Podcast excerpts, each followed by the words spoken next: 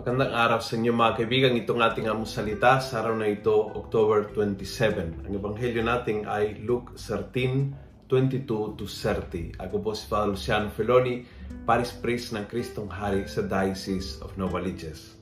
Sabi ng ebanghelyo, Jesus went through towns and villages teaching and making His way to Jerusalem.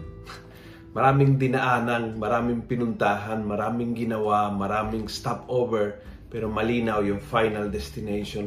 At sana ganyan po tayo kasi daming daming uh, sikasuhin sa buhay, maraming okupasyon, maraming uh, gagawin, maraming but napaka-importante na yung final destination ay malinaw sa iyo.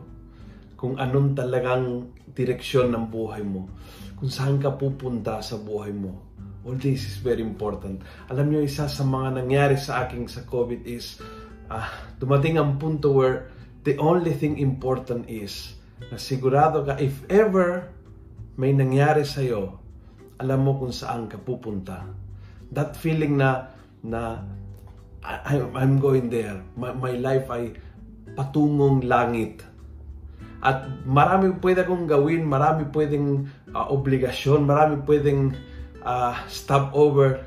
Pero hindi dapat mawala yung final destination dapat malinaw na malinaw. At kapag malinaw ang final destination, I tell you, it puts a lot of order in life. It puts a lot of direction and uh, priorities in life. Kung malinaw kung anong final destination. Si Jesus, papasok sa village, sa kanan, sa kaliwa, huminto dito, huminto doon. But final destination was the Jerusalem of His life. Kayahin po natin siya daming gagawin at malinaw at huwag mawala yung pinaka-importante sa ating buhay. Saan tayo tutungo?